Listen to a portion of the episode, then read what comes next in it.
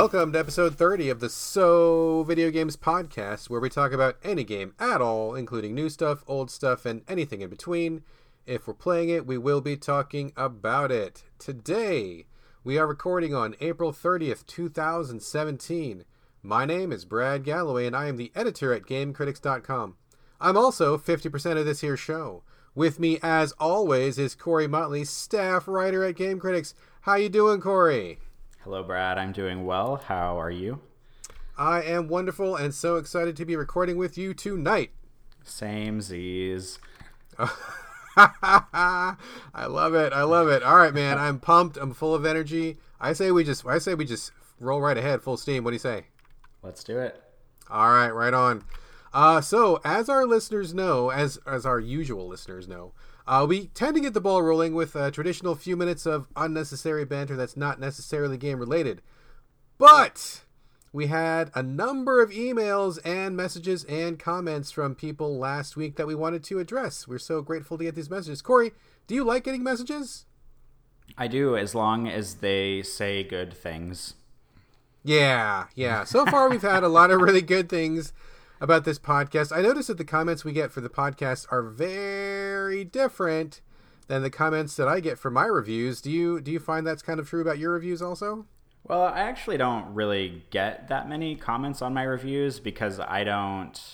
A, I tend to review like indie games that like a lot of people haven't heard of, so I don't really think they care about, and I also don't like you've been on a pretty hot streak recently of reviewing like really like critically acclaimed games and giving them just like average scores. And people are like you know i mean like i need to explain to you how the internet is. People freak out. But i mean like the last games i reviewed uh probably aren't that well known. So people aren't as like fired up about them. So i don't really get that many comments in my reviews. But uh i, I also don't really care at the same time. So there's that.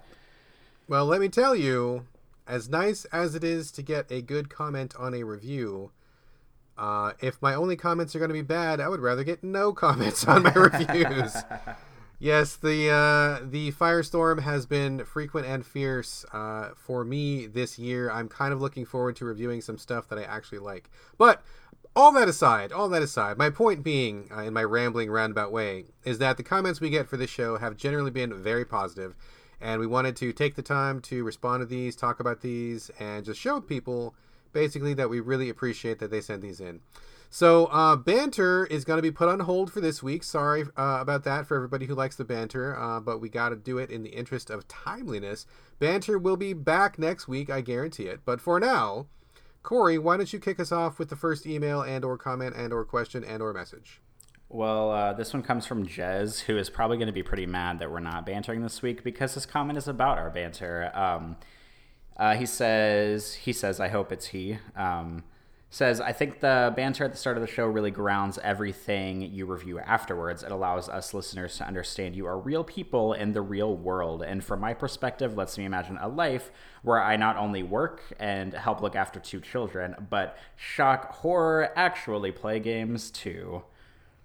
well, Jez, I am so sorry that we are not doing banter. Uh, it's very ironic considering that you just complimented it on us. But uh, I'm really glad that you like the banter because I know we kind of go back and forth. Um, and this is really ironic because when I listen to shows, I kind of don't like when there's too much banter because. I mean, to be perfectly honest, I'm not going to name names, but I think a lot of podcasts, and I guess maybe we're probably guilty of this too, they go really long on the banter. And sometimes it's just like, it just takes too long. Sometimes I'm just so excited to hear the game chat I just want them to get to the game chat.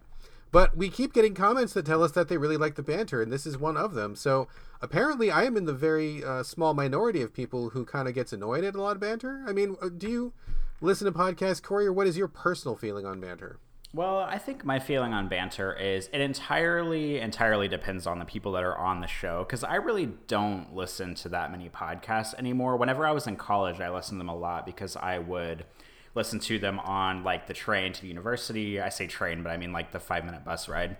And uh, and I would listen to them like in between classes, and if I were coming home for a weekend, I had like an hour and a half drive to go home and uh, back to school. If I were coming home on weekends, I would listen to them like long cards. I listened to them.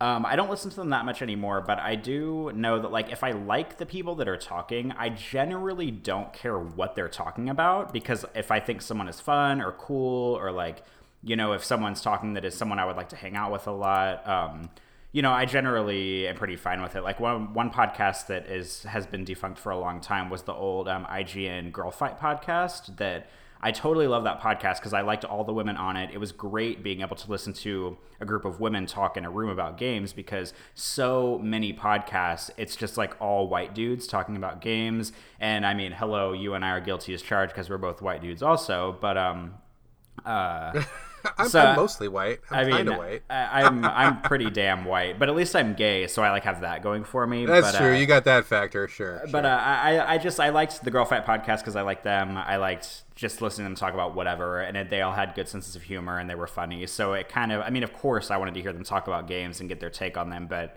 it wasn't like I, I didn't like roll my eyes whenever they started talking about other stuff. So I don't know. I guess that's kind of how I feel about it.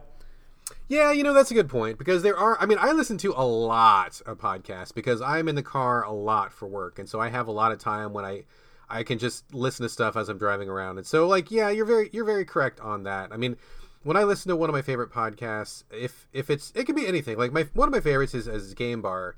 I love those guys. They can talk about like they could be reading a menu and it would be like really entertaining and funny. And so I could I, I would like to listen to them. And very often they have clips after the show, which is just like random bullshit that they were just talking about, and they often include that. And I will listen to that too because I think it's really usually very funny and clever and smart. So that's good. But there are a number of podcasts where the people are just like, "Yeah, what'd you do? Oh yeah, watch the game. Oh yeah, go Niners. Uh huh. Uh-huh. And it's just like, oh god, hurry up and get through this shit and to get to the games talk. And uh, I mean, it, it depends. So anyway, uh, I hope that people like our banter. We have gotten good comments. Uh, if you don't like it, please let us know that too. But it seems like it's all good. So um, I think we're just going to continue to do banter for the rest of eternity, except for this particular episode. Actually, if you if you don't like the banter, then don't don't let us know. Just stop listening to the show. or just like fast forward 20 minutes whenever you started. that's true. That's true. That's true. Very true. Fast forward. We'll get to it. So okay. Uh, all right. Uh, thanks for that comment, Jez. Uh, up next, we have a few comments from one of our genuine super fans, uh, Jeroen. Jeroen, who is from the Netherlands but is currently living in Germany, our overseas dude. Um, before we get to questions and comments, uh, we want to first give a shout out to his kids, Dex and Ben. Ready, Corey? Uh, yeah. Hi, Dex Let's do it. Hi. Dex and Ben. Hi, Hi. Dex and Ben. Hey. Um, we are super happy to give these guys a bit of spotlight because the first thing that we're going to talk about here is kind of about them. Uh, so Jeroen wrote in, and I, I, I had to edit this for length because it was a, a very long comment and we couldn't read the whole thing on the air. Apologies, Jeroen. Uh, but he says, as you know, I'm from the Netherlands, live in Germany, and now my two Dutch sons, who are two and four years old, are not going to learn good English pronunciation in the land of beer where we live now. so I came up with this brilliant and obvious idea to expose them to the English language, and I combine the pleasure and joy of listening to something with the education, uh, and namely the So Video Games podcast. He listens every morning when he drives the missus to work and the kids to kindergarten. Until now. Oh no. Uh, I know, right? Uh, and he continues because uh, my GF is getting more irritated by every show since you guys are swearing more and more. Come on, guys, this is getting out of hand. Sure, I can listen to the podcast in the deep dark night, but uh, please stop swearing so incredibly much for the children. It doesn't add anything, and it even starts to distract me from the content. All right, Jeroen, as a fellow father, I hear ya. I feel you, brother. I hear ya. Um, and you know, and Ben and Dex, if you guys are listening, I'm so sorry. I don't mean to uh, corrupt your sweet little ears with our salty, salty swearing. Uh, but I got to be straight with you, Jeroen. Uh, the fact is, this show is aimed at grown-ups, and I, you know, I'll try to cut back a little bit, but I, in my real life, I swear a lot. I swear all the time. Swear like a sailor. And I cannot promise that I'm going to stop swearing. In fact, I probably won't be able to. Um, I would have to go to therapy or something. I'd have to get like one of those little shock collars that you put on a dog, except instead of barking, whenever I say fuck, it would just shock me. um, sorry, I just said fuck. Ah, sorry, I just said it again. Um, uh, I, I get what you're saying, man, and I, I do, you know, I apologize as much as I can, but the fact is, I just, I don't think we can stop. We're not really planning on stopping. Um, on the other hand, uh, I do find that if you don't make a big deal out of swearing, it doesn't really become a big deal. You know, we homeschool my son, uh, and my wife and I both swear a lot, and we don't make a big deal out of it, and it, it's not really an issue here at home. And we tell our son to not swear when he goes out in public, and he does a great job of not swearing. And the, the, the upside of that is if you don't make a big deal out of it, kids pick it up and it just becomes part of the natural language. And when my son swears, it sounds totally normal and natural coming out of his mouth. Doesn't sound weird at all. So maybe just approach it that way and just, you know, look at it as part of the vernacular of, of speaking English. It's a very not a big deal thing. I mean, maybe it's a big deal to you. Um, so maybe that's not going to work, but that's one idea I had. Um, Corey, what, what's your take on this? Uh, I am um, the last person to give like parental advice to children um, because I don't I don't have kids. I don't want kids ever. Um, but it could also be like a cultural thing between like the United States swearing a lot and maybe like you know in the Netherlands or Germany it's less frequent. I'm not really sure about that, but um, I mean I I don't want to be like a big jerk. I'll try to be more cognizant of like what I'm saying, but I mean honestly like this show is it's like brad said it's not marketed to kids. Um, if you go to like itunes podcast and look at the show we i very specifically made sure that we had the e for explicit next to the show because i knew that brad and i this wasn't going to be like a you, you know like like a family friendly show if you will. Um, I'll try to be more cognizant of it, but I I mean I have to be honest, I don't think Brad and I the way we talk to each other, this podcast is just like us sitting down at dinner and having a conversation pretty much every time we talk. And you know, it's hard to filter yourself, um, especially, you know, if I'm sitting at my desk in my house. It's a lot different than if I'm like, you know, in an office or something like that. So, uh, I mean, I. Uh, like I just hate to be that guy, but I really just kind of don't care, and I probably will have a very hard time filtering myself. So, I mean, this show is not for kids. I understand, but um, that your kids listen to it and that your girlfriend doesn't like it, and uh, but I mean, that's just the way we talk. So, whoops.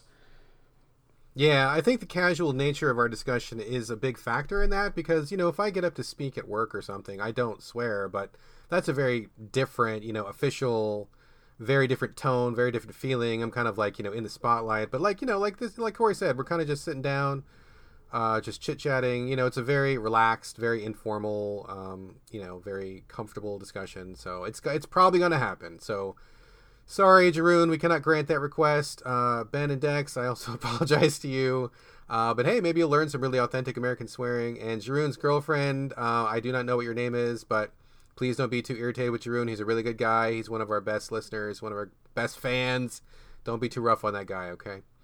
Uh, all right, moving on. Moving on. Uh, more from Jeroen. Uh, let's see. He says, Guys, could you name a couple of titles which are cheap to buy on PS4 which I could play co op or not co op with my soon to be four year old son. Something, for example, like Rayman Legends, but playable by a four year old. Difficult question. Corey, do you have any suggestions for Jeroen? Uh, man, I have like no examples. I don't play, like, I rarely play games that are like kid friendly or like aimed toward children. Um, I also don't know what games are cheap on the PS4, uh, to be honest. Um, so I really like I I really have like no answers for this question. I feel really stupid, but um, like the majority of games I play are totally like rated T or rated M, and usually feature violence. Like the only fam, like the only non-violent games I play are like walking simulators. Like I love walking simulators, like Dear Esther, The Vanishing of Ethan Carter, like games like that where it's a lot more about walking around and discovering the environment and exploring. But even those games, they're not kids games. They're too mature. They're too like thought provoking and probably too slow paced for kids. So I, uh, yeah, I have no idea what to say here. Yeah, that's a really difficult question, man. Um, Jeroen, so. Uh, okay, so I went through this kind of phase too. Uh, my kids are older now. My my oldest is uh, 16. My youngest is eight. So we already have kind of passed that um, young stage. But four, in my uh, recollection, is when kids are kind of starting to realize that like if they push a button on a controller, it does something on screen but it's still it's really young. Four is very very young. Um, I think most of my attempts at that age were very unsuccessful in trying to get them to play something. It's just it's just too young. But a really good thing to do is just sit them on your lap while you're playing, so they can see that you're holding a controller. They can uh, just you know have some cuddle time with you. It becomes a very positive experience. And so they kind of associate you know games with being a good fun thing, getting some dad time in. So that's a that's my suggestion. First off, just find something that you like to play that doesn't have any exploding heads, and whatever it is, just have your kid on your lap. Um, also, something that helps is if you get a controller, the same kind that you have, but don't plug it in, or you know, if there's a, a wireless one, don't uh, connect it to your PS4 or whatever. Just let them hold it if you have your controller and you give one to your kid but the one you give to your kid is inactive they don't really know that at that age. They just they see that dad's got a controller they've got a controller it seems like you're doing the same thing they're just sitting down having a good time. Uh, it's really good bonding time so i would suggest uh, giving them like a dummy controller and you sitting down and do that. But if you want game specifics uh, re- recommendations that i don't know about cheap because you know things go on sale all the time uh, prices change. I don't know about cheap, but I will give you some uh, recommendations of things that my sons have liked at a young age. Um, so specifically on the PS4, I mean the first biggest and obvious is Minecraft. I mean Minecraft, you can turn off the combat, you can turn off anything that has to do with survival, you can turn on creative. It's a little bit complicated, but I, I tell you what, man, kids pick that up really really fast. And if you sit down, you can do co-op with them. Uh, you know, it may not be your cup of tea, but kids really dig it. That would be the first recommendation. I would also like to throw out Grow Home. That one is uh, co- controls are a little bit complicated and the physics are a little bit complicated, but if your kid is old enough to master that, I think it's a really fun, safe game to play. It's very low stakes, no blood, no gore, just a lot of experimentation and a lot of screwing around, which I think kids really love. Uh, would also like to suggest Leo's Fortune as maybe a good one for you to play with your son watching. That one's pretty cheap. It's like a, you play as like a puffball who's going through some platforming. Really cartoony, really safe. It's really um, attractive to kids who like the way it looks. Lego City Undercover is like the, the ultimate screw around game for kids. It's just like Grand Theft Auto, but no violence, no blood, no hookers or anything like that. They can just run around. Uh, you know, if they get killed somehow, they just come right back. No loss, no penalty. It's really, really fun. It's bright and colorful. Um, now, some other ones that may sound a little strange. I also would like to suggest Nidhogg, uh, which may sound bizarre because that's a really small indie uh, like fencing game. But I tell you what, man, when I played two-player Nidhogg with my son, all I had to do was like not move and let him stab me over and over and over, and he just thought that was the most fun thing ever. Now one's bloody; it's a little bit bloody. I mean, granted, the characters are pixels, so it's pixel blood, but it still looks kind of bloody a little bit. So maybe maybe hold off on that one. But file that away for the future because your kid will love it if they stab the fuck out of you and uh, sorry and they uh, and they just like run you through with their foil. It's so fun. Like my son had the best time with nidhogg and all i had to do was sit there. I didn't have to even do anything.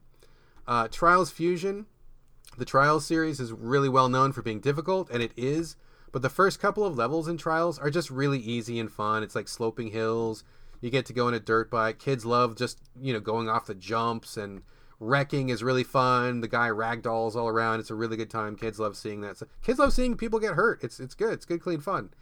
Um, the final one, I don't know if this one's going to work or not, but my kids really do like pinball. So Zen Pinball 2 has a lot of tables. You can pick out which ones are not too scary or which ones seem really family friendly. You know, pinball is kind of an older thing, so maybe it's it's too young for four, but a lot of bright colors the ball zipping around. My son's kind of got into it for a while, so uh, I think those would be my recommendations. Give those a try and let me know what you think. And uh, listeners, if you have other good recommendations, I would love to get those too. Uh, finally, the last one from Jeroen. Uh, he says, I was thinking, could the upcoming Super Nintendo Entertainment System Classic, the SNES Classic, which is rumored to be coming, is supposedly coming out either this year or next year. Could that be something interesting for little children, do you think? Corey, what do you think? Um, I think that uh, definitely it could be. The only thing I worry about with exposing children to like the NES Classic or the SNES Classic is that you know, we, we look back on old games very, uh, we, you know, with a lot of nostalgia, and a lot of times the nostalgia takes over, um, like how good or not good the game was. Like we remember games better than they actually are.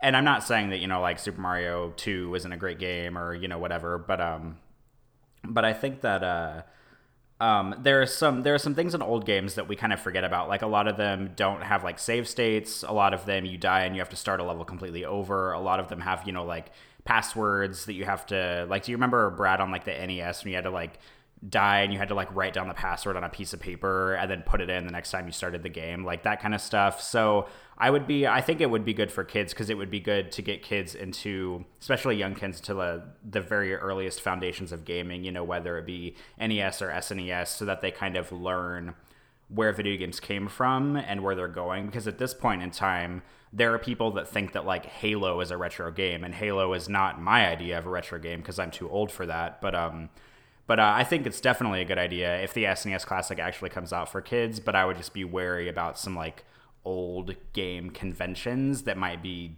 difficult for kids, if you know what I mean.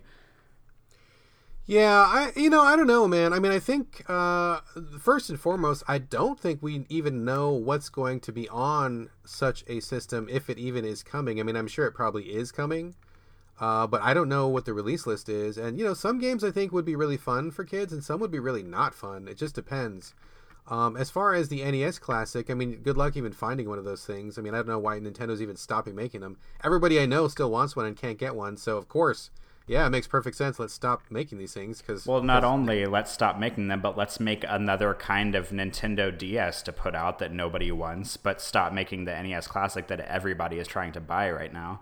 Oh my god, I just don't understand Nintendo. Oh, crazy. Anyway, um, yeah, I don't know. I mean, I, everything Corey said, I basically agree with. It really depends on each particular title. I don't think that I would recommend SNES games in general because, you know, like he said, we look back on those things fondly, but at the time, that was the best we had. Now that you go back to some of those, oh man, some of that stuff is so rough. And there is so many new amenities that we've had, like saving and checkpointing and just better design when it comes to levels and con- you know control of the camera and just just overall just, just games have gotten so good so fast that when you go back to something like that even though it really isn't that long ago it feels like the stone age so i think from a, a learning perspective if your kids are a little bit older it would be interesting to show them where games have come from but i tell you what every time that I've tried to show my kids um, some of that old stuff, they think it's interesting to like look at, and they're like, "Oh my god, this is so crazy looking." But do they want to play it? Nah, they don't. They really don't. So I think that if I pick the right one, I could get them into it, and probably the same for you. But it really depends. And in general, I would say probably steer them towards something more modern because that stuff is it's just better. It just really is, honestly. Um, Corey, I think we got one more. Why don't you take the last one? Yeah, I'm really excited about this. So, uh, if you listen to the last show, you might remember that at the tail end of the show, we got an email from a listener named Elio, and he was talking about a game breaking bug that he experienced in Dreamfall Chapters. And Brad and I had a pretty big discussion about bugs in games and to respond to his questions and comments. And after he listened to our show, he sent us a follow up email that I was really excited to read. And he says, uh, I listened to your responses. Thanks for the feedback. Uh, reporting on the situation, the bug went away with no explanation. Yay! And then he also wanted to let me know that I pronounced his name correctly. So, Elio, thank you for writing in. I am thrilled that your game breaking bug did not end up being a game breaking bug, and I hope that you get to finish Dreamfall chapters without anything else bad happening. So, uh, knock on wood, I wish you the best. Right on, right on, and I'm very glad we got uh, the name correct too. That's always kind of a gamble because there's so many ways to pronounce names. You know, the English language is so tricky. I mean, you know, certain certain languages, you look at a letter, it's only pronounced one way, very simple to figure out. But uh, man, uh, I, we're always taking a gamble whenever we pronounce somebody's name. So I'm glad that I'm glad we got that one right. All right, that is going to do it for Q&A. Thank you very much to everybody who wrote in. And if you have a Q or an A or a comment or anything for us, uh, we will have contact info at the end of this show as we always do. But for now, let's get to the main event, the stuff that you've all been waiting for, this week's game chat. Corey, Corey Motley, Corey Motley, sir, how about you start us off this week? What you got? I am also very excited to talk about this game. Okay, so I want to talk about Prey, which is coming out, uh, being published by Bethesda. It is made by Arkane Studios, who have famously made uh, Dishonored and Dishonored 2. Uh, it's actually not out yet. It's coming out May 5th, which is a Friday, which is a little strange, but it'll be out about four to five days after the show goes up. Um, it's coming out for PlayStation 4, Xbox, uh, Xbox One, and PC for $60, but they released a demo for Prey. It's called Prey uh, Demo Opening Hour, but it's more like Prey demo opening wow because I was pretty impressed by the demo. Oh God! Oh. So I played it. Um, it came out on Tuesday, I think. And no, wait, wait, wait, wait! I gotta interrupt. I gotta interrupt you. Before we start, I'm gonna let you go, but I gotta say this. I wanted to get this in. I started playing this demo too because we were gonna talk about this on the show, and I gotta say, when I started playing this, the first thing I thought was like, "Oh my god, this is a Corey ass video game." Am I am I correct? Was this a Corey ass video game? It, it is a Corey ass video game, but I do have some reservations with it, which we can discuss. okay, shortly. okay. Sorry to interrupt you. Go ahead. So, um, to give a little intro on Prey, this game is actually a reboot of Prey, which Prey was like a near Xbox 360 launch title, I want to say. It was like close to the beginning of the Xbox 360's uh, run. And it was a first person shooter where you played as it, like as a Native American dude and he uh, lived in like a reservation area and then there was like aliens that came down and he had to like fight all these aliens and there were a bunch of these like physics based like portal-esque puzzles where you could like shoot portals into the walls and then you'd be like running on the wall and running on the ceiling but you'd also be like first person shooting like fighting aliens and stuff. And i can't remember what kind of reception it got but i feel like it was above average like good reception but it wasn't like you know the best game ever made at the time and a long time ago, uh, uh, they had Bethesda had teased Prey 2, which was coming out, and they had a teaser that was like uh, it was almost like a found footage, like where people were getting on an airplane to go somewhere, and then like something happened to the airplane, and aliens boarded it, and then that game got canned, and we didn't hear anything about Prey for a long time. Then it turns out that apparently you can reboot a series after one game so which was evidenced by mirror's edge earlier this year and now or last year and now it's evidenced by prey further. So prey is basically along the same lines as the first game. It's a first person shooter where you fight these like alien things and the opening hour demo is basically just that. I'm led to believe that it is the actual opening of the game um, you play as a scientist um, and you can choose the gender male or female. You're morgan yu is your name. You wake up to go to work and you're going to some kind of space station thing to um, i guess like conduct experiments or something. The game doesn't super duper explain it which is fine because i don't think the game has to super duper explain it.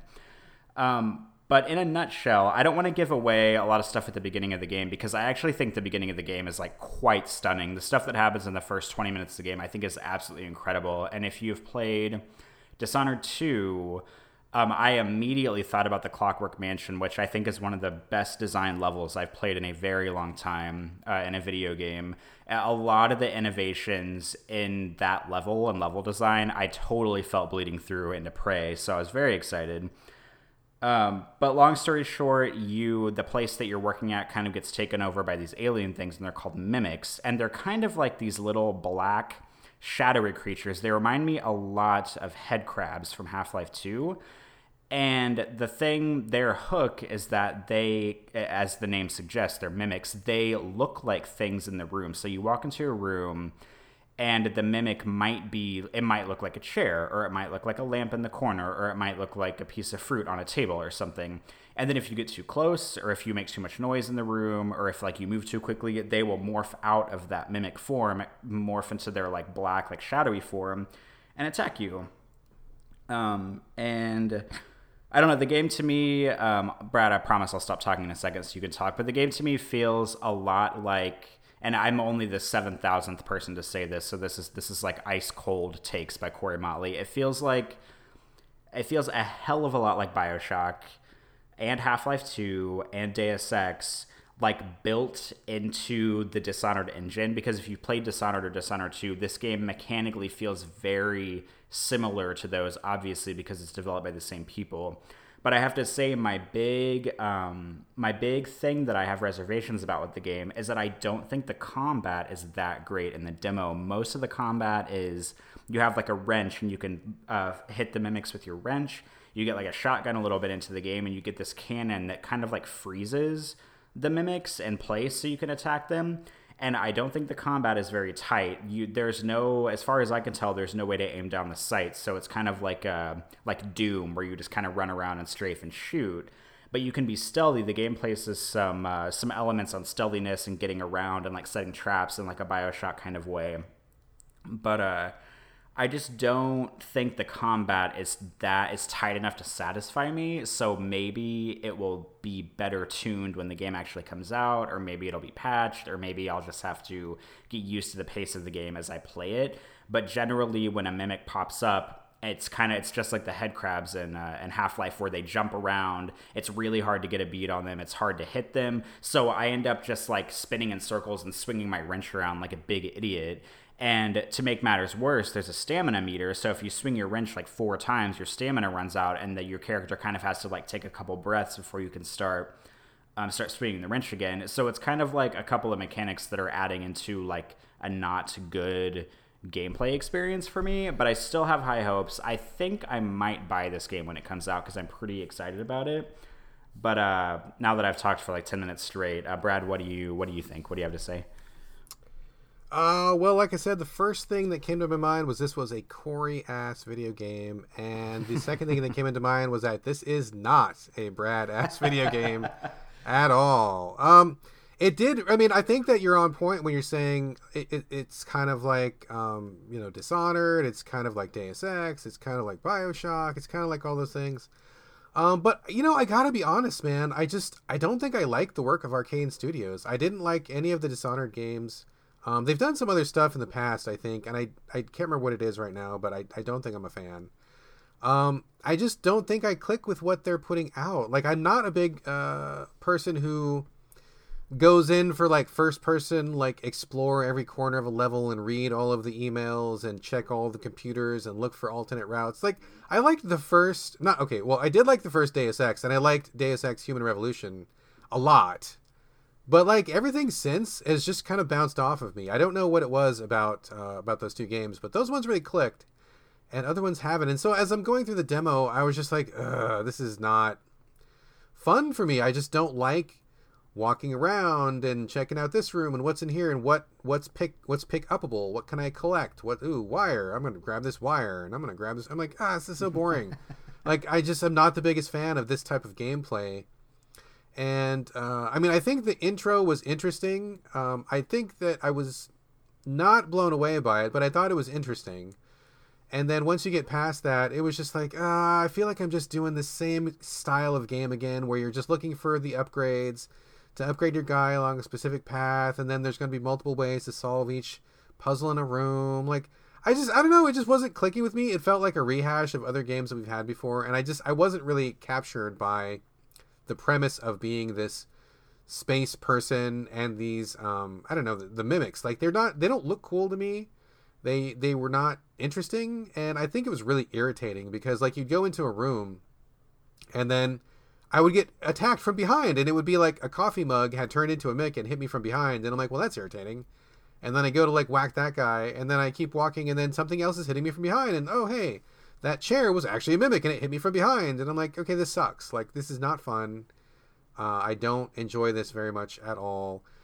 Uh, yeah, I didn't get very far. I did not like complete the demo. I didn't get to see everything the demo offered. I just I just saw this and I'm like, this is not my jam.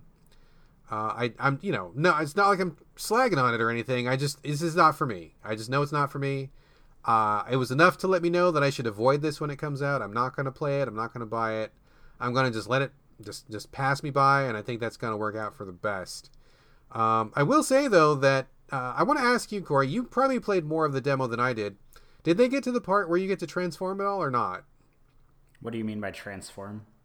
Okay, so the answer is no, uh, because uh, I was watching. Who was I watching? I was watching something about this game because honestly, I just didn't really know anything about this game. And so at, at some point in the game, you get the ability to become a mimic yourself. And so you can turn into like anything in the environment. You can turn into a coffee cup, you can turn into a chair, you can turn into a book, you can turn into a ruler, you can turn into a plant. Like the person on this this stream that I was watching, was trying to get inside a locked room and there was just like a very small window that the person could not t- absolutely could not fit in but they turned into like uh, like a pencil or a, a stapler or something like that and then they just like rolled inside the window and then got inside the room and turned back into a person.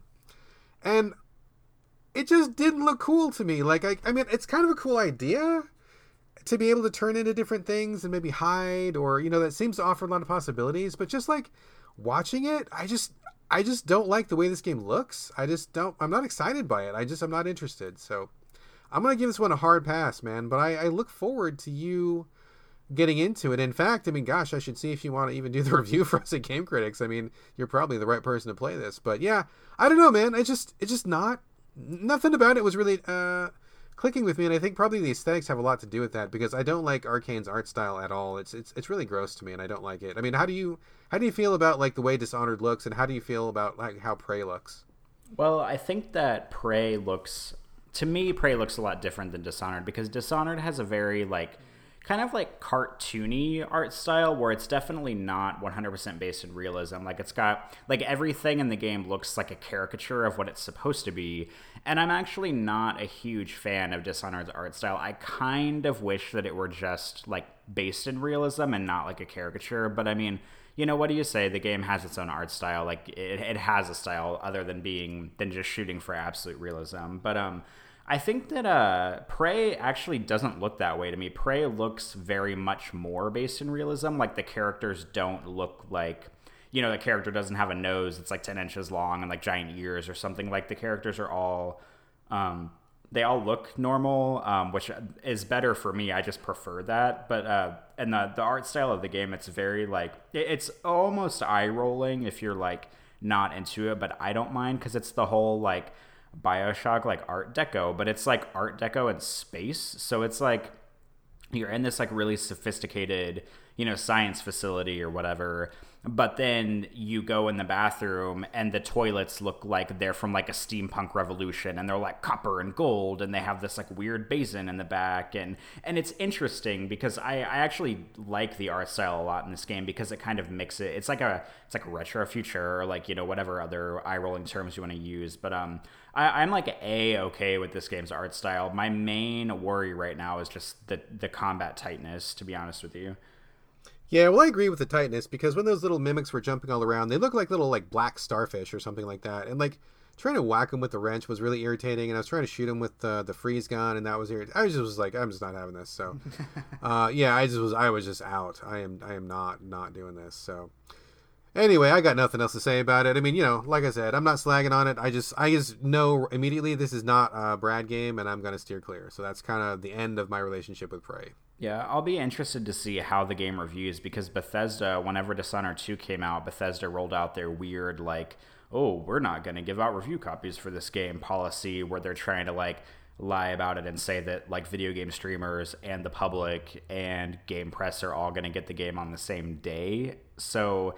it'll be interesting for me. I, I'm always fascinated by these situations because I definitely I, I don't think that's the right way for Bethesda to conduct their video game reviewing business. I think that they got lucky with Doom and with Dishonored 2 because those games were very, very uh, well hyped, well reviewed games. But uh, like Prey, kind of like you said, like uh, this game I feel like hasn't been marketed that heavily, and I feel like it's kind of coming out of left field, and not a lot of people even like realize that it's coming out in a week.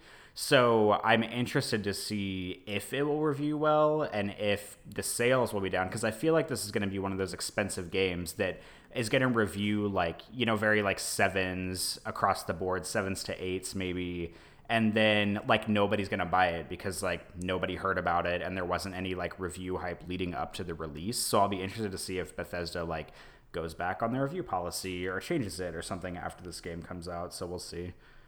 That's a really good point because I mean everybody knows what Doom is, and you know the, the first Dishonored made a really big splash, so it had a lot of recognition. Uh, Prey, I mean, you know, even when it came out back in the day, which was like a long time ago, I mean, that was like, like you said, like a 360 launch title or very near to it. It was only like an okay title back then. I mean, I, I played it and enjoyed it, but this has nothing to do with that. And even if people remember that game, again, nothing to do with that. So there's nothing really to capitalize on. And it's very tough to understand what this game is about. Like, I think the demo answered a lot of my questions. I mean, it certainly showed me what I needed to see, and that in addition to the stream which I saw, which highlighted the transformation ability.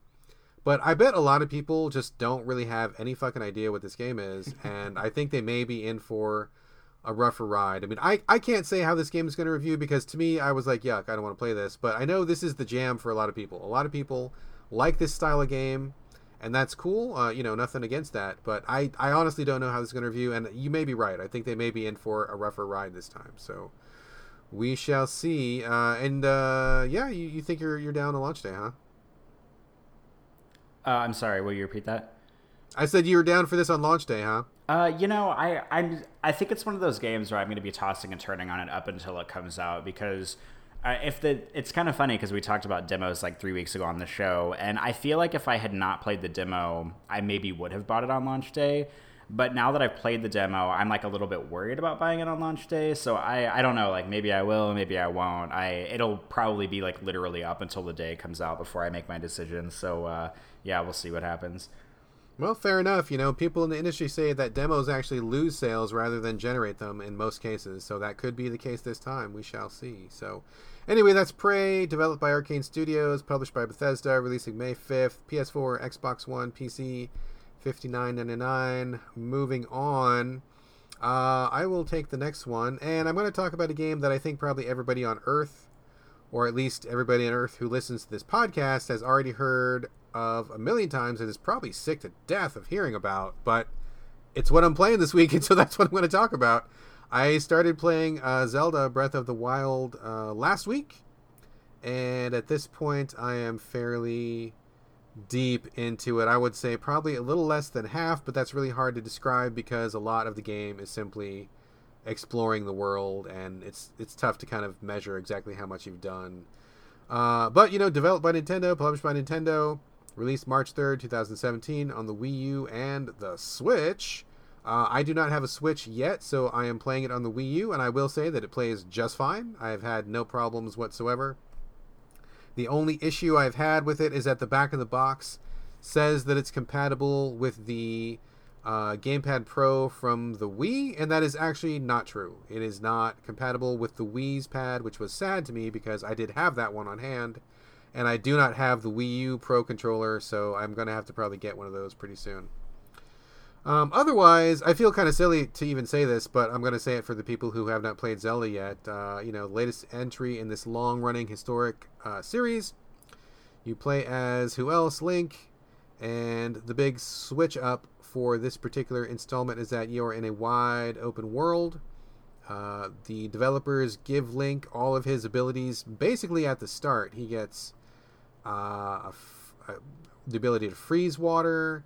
He gets uh, a giant magnet that he can use on metal things. He gets a couple of bombs. He gets a circle bomb and he gets a square bomb. And let me tell you, Corey, the square bomb is the best fucking idea Nintendo's ever come up with. Because, you know, having a bomb that doesn't roll when you drop it in a physics based game is awesome. I love having a square bomb. So useful. Uh, he's got, what else has he got? He's got some other power. I mean, he, anyway, he gets all these powers at the beginning. And then once you get these powers, you're let loose in this giant, giant environment, and it's kind of up to you what you want to do.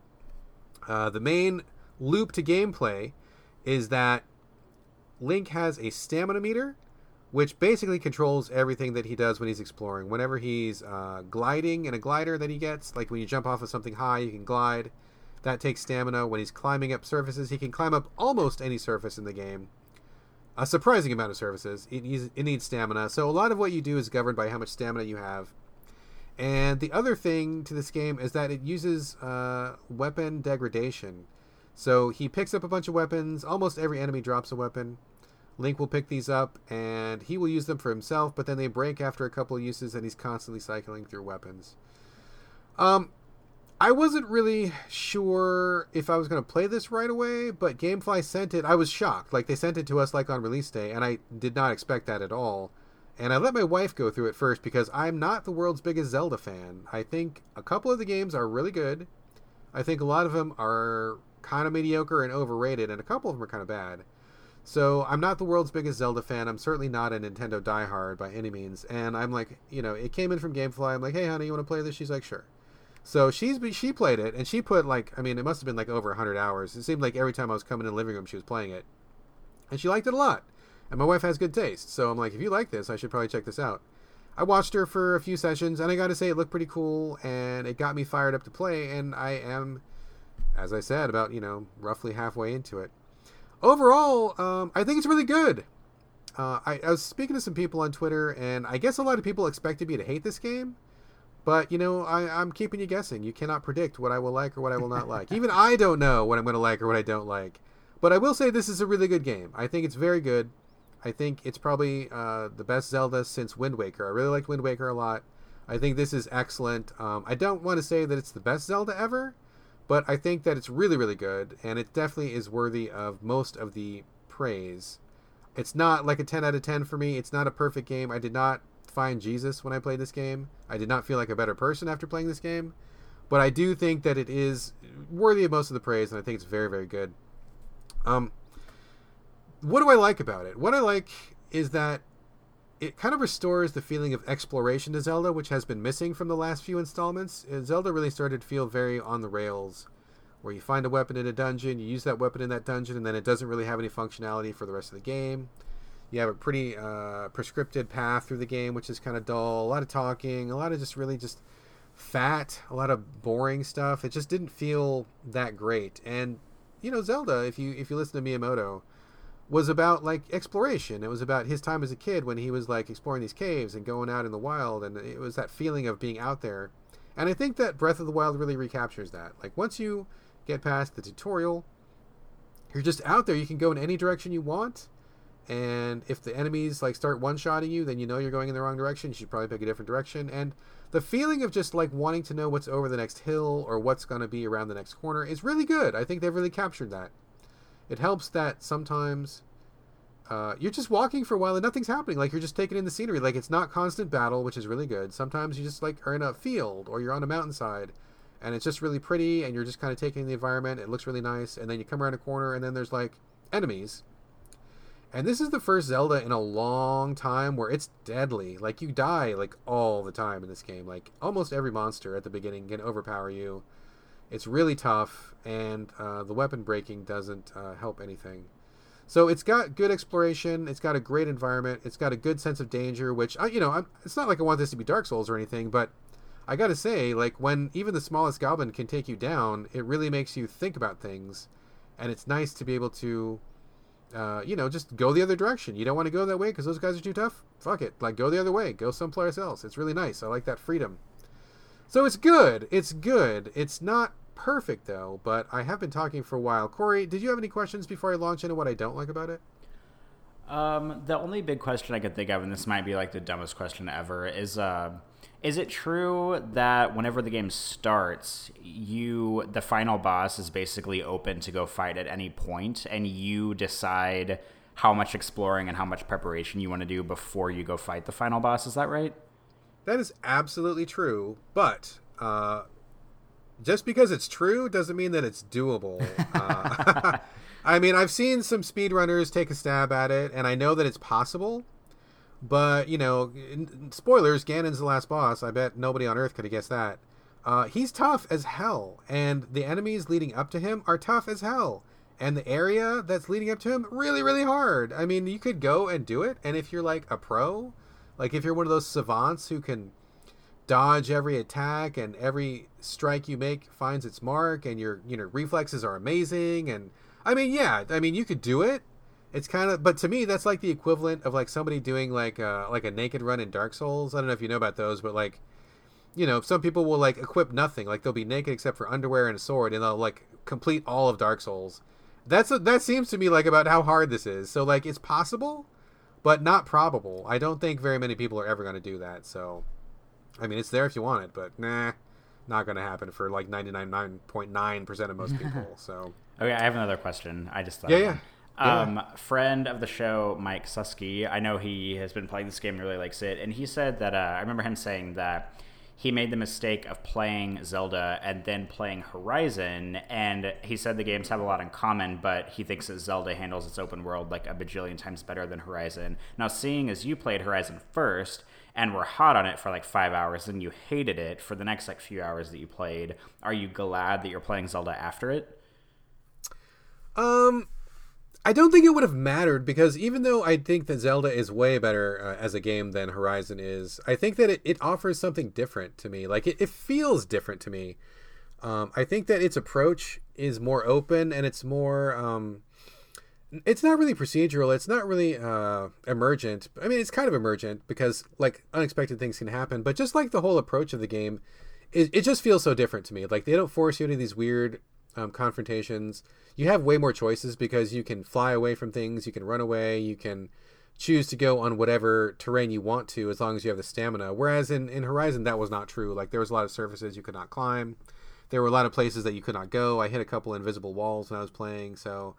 And also the lack of story in, um, well, okay, not a lack of story, but the lack of story being forced on you in Zelda is a very well, I, I, mean, it sounds kind of cliche to say it, but in this game, I think it works. I don't think that works in every game. I'm not. I'm not anti-story. I'm not against story at all. But the story in Horizon to me was bad. I know a lot of people like it, and that's fine. Uh, but for me, I did not like the story. I did not like the characters, and so it was kind of painful to get through that stuff.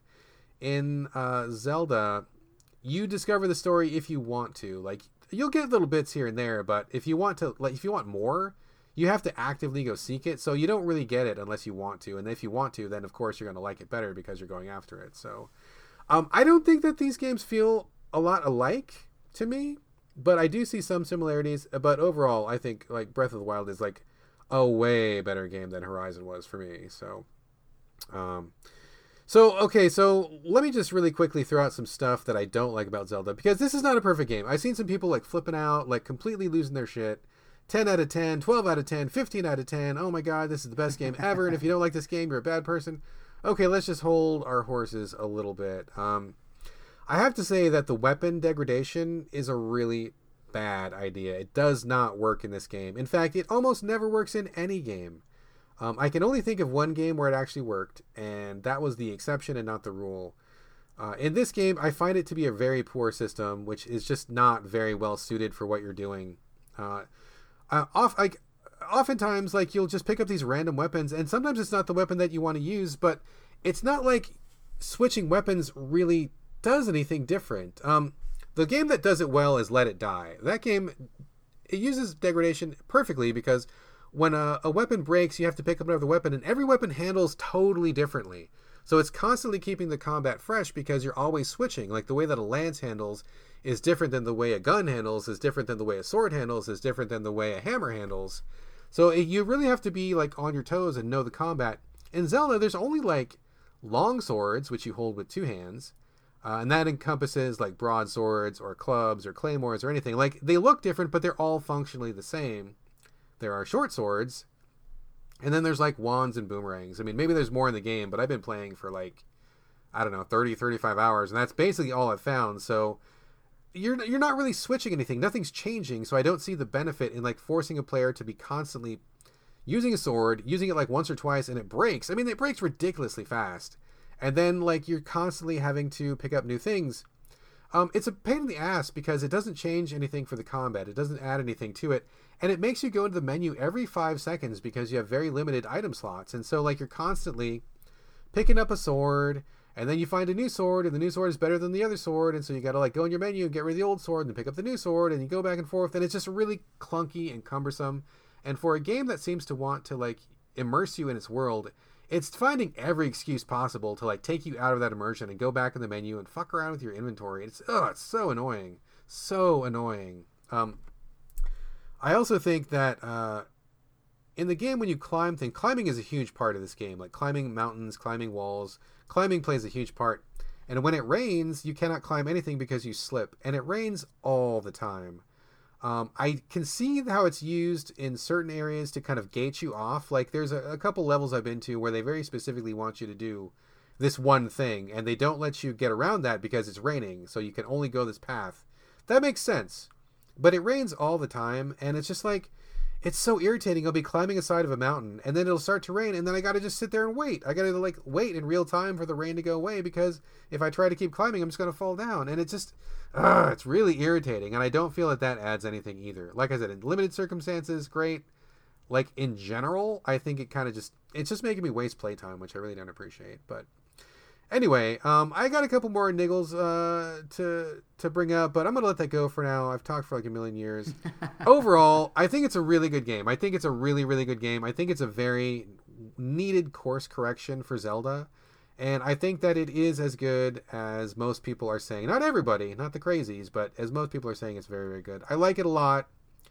I'm gonna finish it. It's gonna take me a while. I'm kind of like chipping away at it because it's a huge game. Uh, but so far, yeah, it's it's uh, it's it's good. It's really really good. I dig it. Well, would you like to um, switch gears from a game that course corrected to a game that ran so fucking far off the rails that it's like the most mediocre thing the studio's ever put out ever?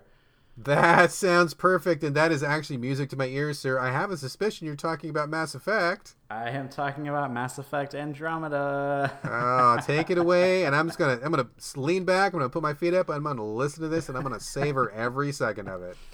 Okay, okay. So I started. I got Mass Effect Andromeda from GameFly like a. Actually, I got it like a long time ago, but I played Horizon first. So I've had it's been sitting on my coffee table for like a month, and I've just been using that month to play Horizon. Um, I finished Horizon and I started Mass Effect Andromeda like two. No, why did I say two? It was like five nights ago. It, it's irrelevant. Why am I counting the nights I've been playing Mass Effect? Um, it came out from BioWare. It was published by EA. Uh, no, but that's not news to anybody. It came out on March 21st, PS4, Xbox One, PC. Um, I've sat down with it about two or three times. I'm like nine and a half hours in, and I, uh, like, this game is it's just like so mediocre. Like it's not I don't think it's like bad. It's just like so mediocre. And it like I cannot believe how dull the opening sequence of the game is because Mass Effect 2 has one of the greatest opening sequences of games ever in my opinion in the history of the world when you're on the Normandy and it gets attacked and you walk out into the bridge and half the top of it's missing and it's in slow motion and the sound cuts out and you can hear you breathing in your helmet. That's like one of the most breathtaking moments in games to me.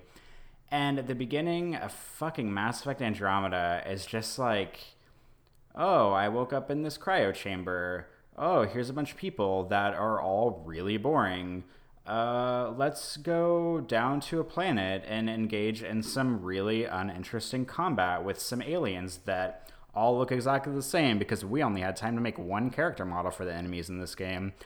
And it's just like, man, Brad, it's so mediocre. It's not actively bad enough for me to like want to stop playing it, but it's just like, like, uh, like the, none of the characters are interesting in the game. Like you you get it does like a Mass Effect 2 thing where you like round up a bunch of characters in the first like like I bet, I bet about 7 to 8 hours in you have all the characters like on the ship that you need to do the rest of the stuff in the game.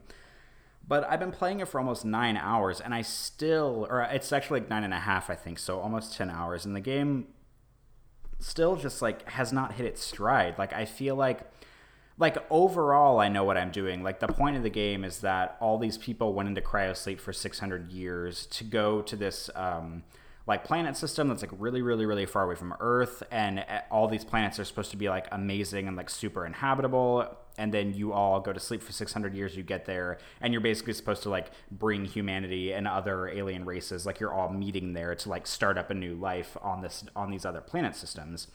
Um, i'm assuming because I'm sure in the Mass Effect universe, I'm Trump probably became president there too, and like blew up the Earth, and that's why they all wanted to inhabit other planets. oh whatever. God, that's so, making me really fucking sad, dude. We got um, don't say that anymore. so you you get there, and basically when you get there, the planets are not good. Like you get there, all the planets are gross. There's like they don't look inhabitable at all. Um, the space station you're supposed to land on is like half finished, and it's like it's just like not it's like not good news, which I think is actually kind of an intriguing like like uh, way like it's an intriguing story for a game. But I've been playing it for almost 10 hours and like I still barely have any idea who like the main bad guy is in the game or like what like the real cuz the problem of the game is that you need to inhabit the planets, but that's like not a strong enough like narrative line to really like push me to play the game more and there is a, like a, a bad guy quote unquote in the game. I can't i can't even remember his name so that shows how much he's been in the game so far. And he's like barely even in it. He has like a brief scene like a, an hour or two in and then he has like another like 10 second scene later. And then like eight hours in he's introduced again and says a few things. And i'm just like okay like in mass effect 1 like you go and you find Saren, who's the main bad guy of the game, and you like see this crazy shit that he does, and you like you're trying to expose him for the whole game. That's like the point of Mass Effect 1. And like you know what's going on from like an hour in and like who's the main bad guy, who are like your two best crew members and like what the mission is like so early on in the game. And in this game I'm just like meandering around like uh, like gathering these crew members that are all really boring and like even the alien races like don't seem very interesting it seems like it's almost like they were all written as humans and then just like given alien bodies because in the old mass effect games like if there were a Turian in the room, you knew you knew who they were based on their look, their dialogue, their attitude. You know, if there's a Krogan, you knew exactly you expected them to act a certain way. And like Asari, like you you knew how they carried themselves, how they talked, and everything. But in this game, like none of them even sound. There's like one Krogan in the group on the crew who actually acts like a Krogan, and you have like an Asari on the team, and I like I if they wrote her as a as a white woman and she were presented as a white woman, I would be like, okay, she's a white woman. Like there's nothing about her that makes me think she's Asari. And man, I just like I'm probably gonna keep playing this, Brad, but it's just like so so mediocre and like not. I mean, I knew that it was going to be not great based on what everybody else is saying, you know, in the entire universe, but it's just not not as good. I was hoping that I could go in and like really give this game like the benefit of the doubt and like really enjoy it. And I think if the combat were good, then that would be enough to like really like help me, but even the combat is not great. Like all this game makes me want to do is play the old Mass Effect games or like put Mass Effect 3 in because Mass Effect 3 has like the best combat system and it's like fast and furious and like you're using your biotics and like your your throw move and singularity and like combining them all in the field with these like really intense gunfights with like really wonderful sound design. And this game, it's like the combat is like worse than Mass Effect 1 and I don't think Mass Effect 1's combat is good and I think that this game is like it's like the worst thing that's come out of the Mass Effect universe ever and I'm not I'm just not pleased with it, Brad. Well, that makes two of us. I'm not going to rehash everything I said because I did talk about it at length on a previous episode, uh, and people who missed that can go back and catch that. But yeah, I'm right with you. I am one of the biggest Mass Effect fans out there. The first Mass Effect is like my favorite game of all time, and I went into this giving it every chance. I mean, I know a lot of people were kind of down on it uh, before release, but I was excited. I'm like, I'm fine with the new universe. I'm fine with kind of a a new start, uh, you know, a new premise. Like I'm all good, like I'm ready to go, and everything that this game delivered to me was just not not on point. Like it feels like a lot of busy work fetch quests, which are not interesting. Like you said, the writing's dull, the characters are dull, my main character is dull, the premise is dull. I just uh, nothing about it really grabbed me, and that's it's weird because you know, like you said, it's not terrible. I mean, I have certainly played worse games for sure. I have played worse games, not the worst game I've ever played, but when you're coming off of the fucking Mass Effect trilogy, I'm sorry. Like some of the best gaming out there. I don't care who you are. I don't care where you're from or what you think. You got to give the Mass Effect trilogy props. I mean, that shit was like it was it was earth shattering. That was a good ass series of games. Those three games in total, some of my favorite gaming in history, man. Like I, you know, I've played so much stuff, and that is like at the top. All the crewmates, all the stories, all the the stuff you did. I mean, so incredible. Um, and so the bar was set really high, and to have this stuff come out, and it's just like, ah, oh, this really generic and dull, and uh, just ah, uh, just none of it, none of it on point, none of it on point. Uh, I was I was ready to give it a shot, but it it seems to me like on top of just being boring, like really poorly written, like it wasn't even finished. I mean, they've patched a bunch of stuff after it came out buggy, you know, well well documented bugs, weird stuff going on with the characters' faces, weird repeating dialogue, all sorts of just oddness going on. Uh, yeah, I just I just I think that as much as I hate to say it, I was a really big BioWare fan um, back in the day, but I think that everybody who had talent at BioWare probably left.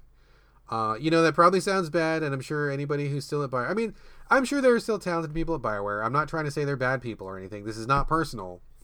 But just to be honest, the last few games from BioWare, they've been bad, okay? They've been really bad. And they don't have the magic. Like, like you know, for a while, anything with that name on it was solid gold. Bought it no problem and loved it. But this is not true anymore. I think they have lost whatever it was, whatever secret sauce made them good. I mean, the doctors left. I think a lot of one of their lead writers left. I mean, who knows who else left, but the House of BioWare is in some big fucking trouble right now. It is not good times. So I am very, very, very concerned uh, about the kind of stuff they're releasing. And as for me, uh, I played about 20 hours of Andromeda and stopped, and I don't think I'm ever coming back to it. So Yeah, not good times.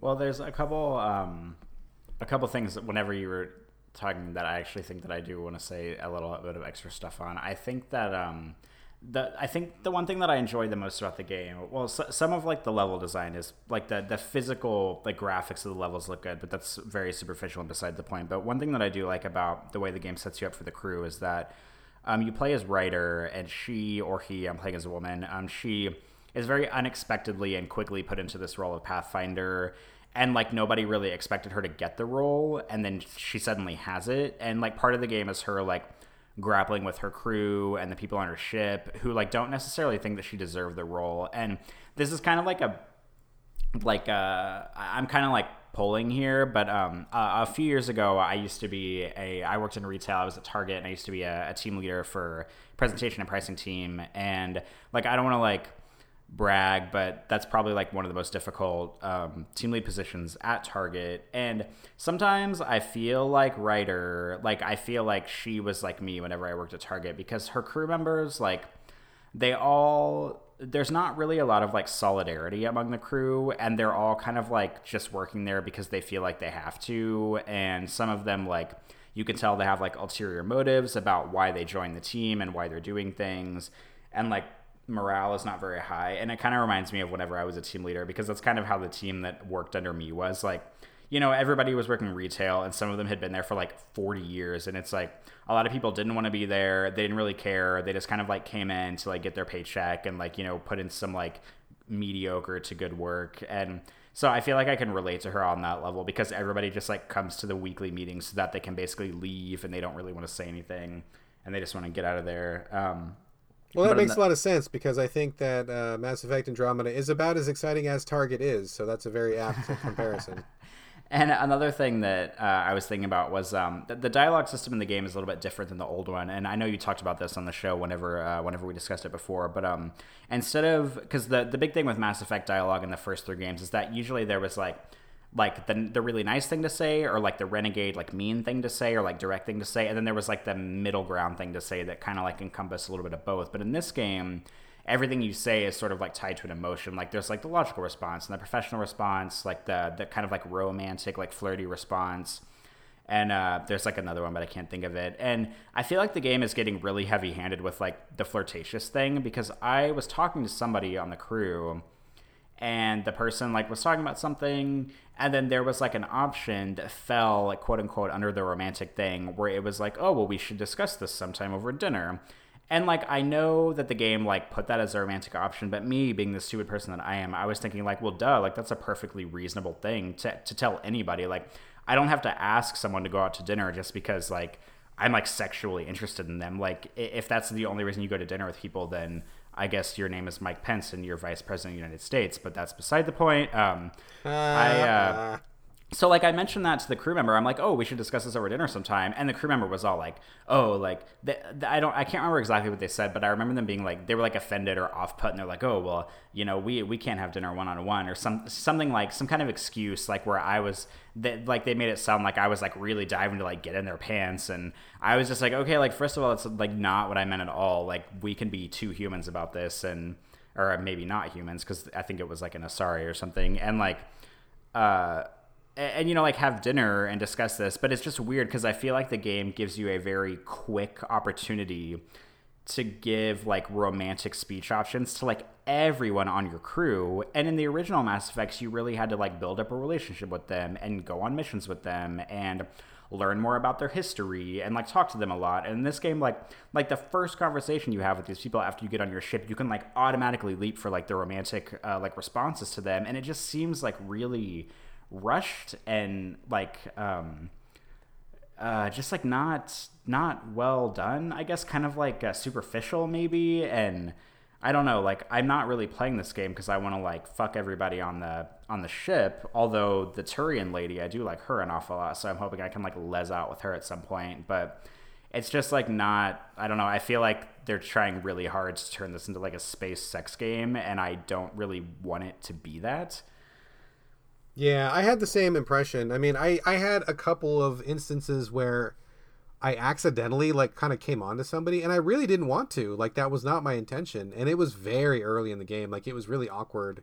I think my first one was like with the doctor in your ship, and I don't even know what it was, but it was something innocuous, and it was just like, ah, what? Whoa, whoa, what? I'm sorry. Like, let's back this up a little bit. But in general, I think the dialogue is really poorly written. I found that Ryder very often swung either between trying to give like these really like bag of hot air speeches about how we're a team and we need to be unified, even though that's not really justified in the game, or like a yeah fuck that let's party let's crack open a kegger and it like it just swung like really wildly back and forth. I didn't i did not like the dialogue at all i'm sorry. And as someone who has written two books i put a lot of stock into dialogue and i know it's really hard to do well and so when someone does it well i really appreciate that and i just i don't think the dialogue is done well in in andromeda at all so I'm with you on that. Not good. Not good. Any any you're, final thoughts before we move on? I, well, I think my final thought is that you're just over there trying to one up me. I'm like, oh, I used to be a manager in retail, and you're like, oh, well, as somebody who's written two books, oh, look at me, I'm Brad Gallaway. I'm so cool with my book writing abilities. Yeah, well, I saw I, I, wrote two books and I sold two books, so it's not like a big brag. Was it I'm not trying to get one over. Both of them.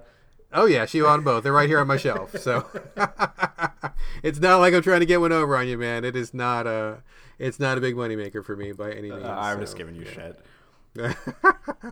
All right. Well, I think uh, we will check back in with you about Mass Effect once you get a little further, or until you quit. I mean, I don't know. Maybe that'll happen. Who knows? Uh, I think it's really easy to put that game down and just never come back to it. So we will see. Um, one more quick mention before we wrap the show. And before I talk about it, I do want to very clearly specify I will be talking about this game in a preview sense. Nothing about this is a review at all. This is very early. This is just impressions and thoughts. Say it with me, people. Preview. Does that mean um, you're gonna like talk massive shit on it, or that you're about to like praise it a bunch? No, I really like it a lot. I just want to be very clear because it's still under embargo. It's under review embargo, which means you can talk about it and give impressions. But I just want everybody to know this is a preview. Uh, this is for Birthdays the Beginning. Uh, very interesting, interesting little title. I don't think a lot of people know about it. It hasn't been getting a lot of press. Uh, it's put out by Toybox, who is headed up by Yasuhiro Wada. And I have to uh, admit that I'm a little bit embarrassed that I'm not super familiar with Mr. Wada's work. Apparently, he has been involved in the Harvest Moon series, and he has been involved at Marvelous, and he's been uh, and a couple of other things. I mean, uh, he is somebody that is well known. I've heard the name before. I just, I, I have to just, I have to fess up, not super familiar with his output.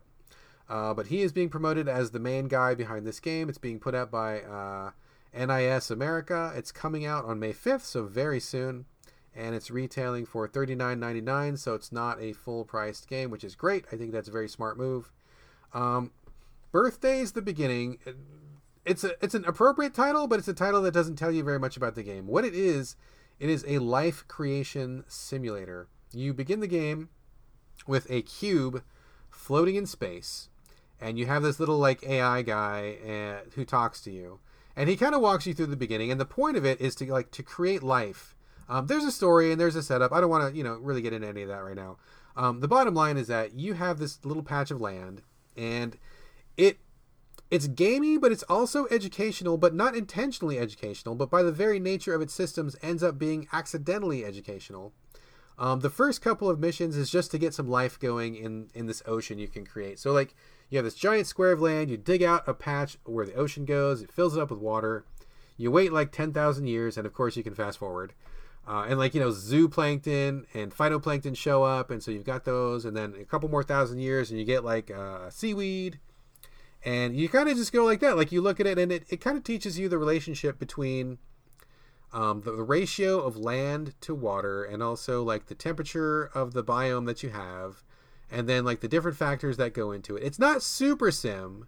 It's not really really mega detailed. Like i feel like it's an appropriate level of detail for a console. Um, but once you start getting into it it's really not like a game game per se because you're not really you know taking control of any of these things that you create. You're not there's no combat or anything. It's just like it's almost like it's this like little terrarium where you tweak the settings and then you kind of see what happens. Uh, temperature goes up, you see new species appear. Temperature goes down, other species go extinct.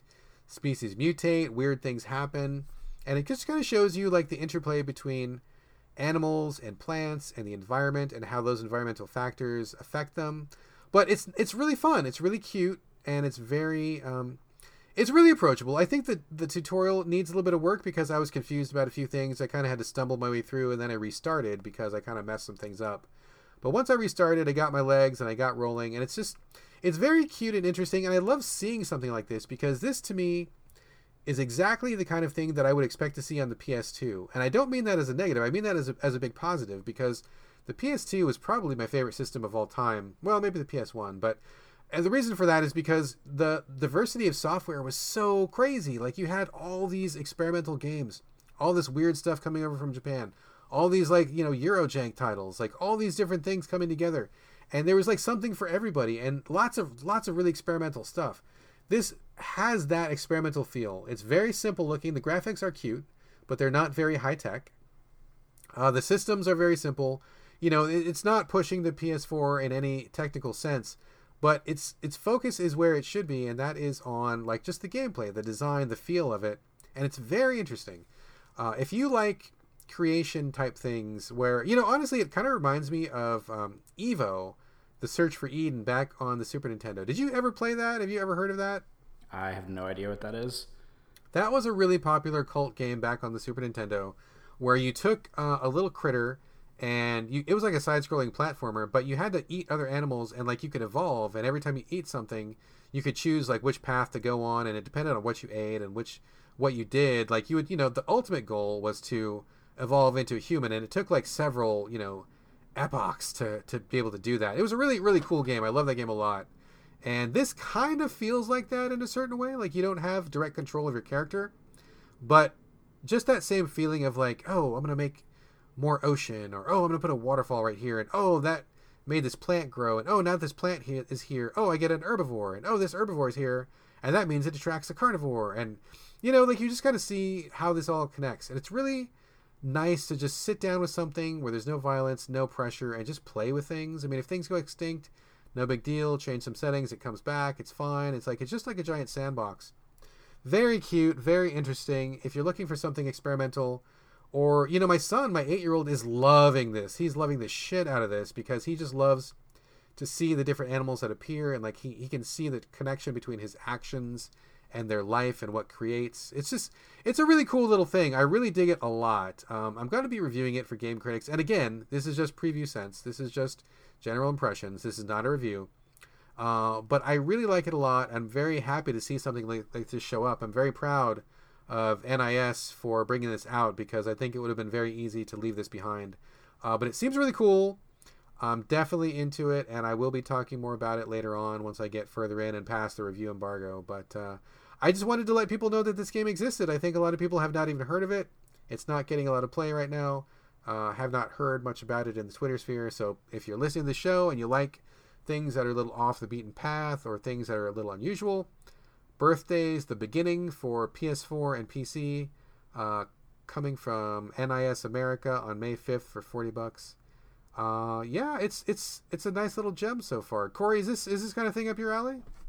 Uh, I don't think this sounds like something I would play. The whole time you've been describing it, the only game I can I've been thinking about is like Viva Pinata.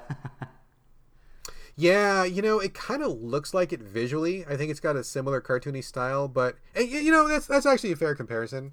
It's less irritating than Viva Pinata is. uh, but yeah, kind of the same thing, but in a more realistic sense. Like you have like like real animals that actually existed on Earth, and you know, real like uh, evolutionary chains to follow and stuff. So yeah, but similar though. Yeah, that's that's not a bad comparison. I think that's fair. Well, good. I probably uh, this does not sound like something I would play though. To be honest with you. Well, I don't blame you. I bet this is going to be a pretty niche thing. It's not for everybody, but that's fine. I mean, I think that's that's that's very normal. That's natural. That's it's great. I love seeing games like this that are very clearly not meant for everybody. But I hope that people who it is for We'll hear about this and we'll check it out and uh, give it a shot. So, anyway, birthday is the beginning, coming May 5th. And I think that is going to bring us to the end of our game chat and the end of the show.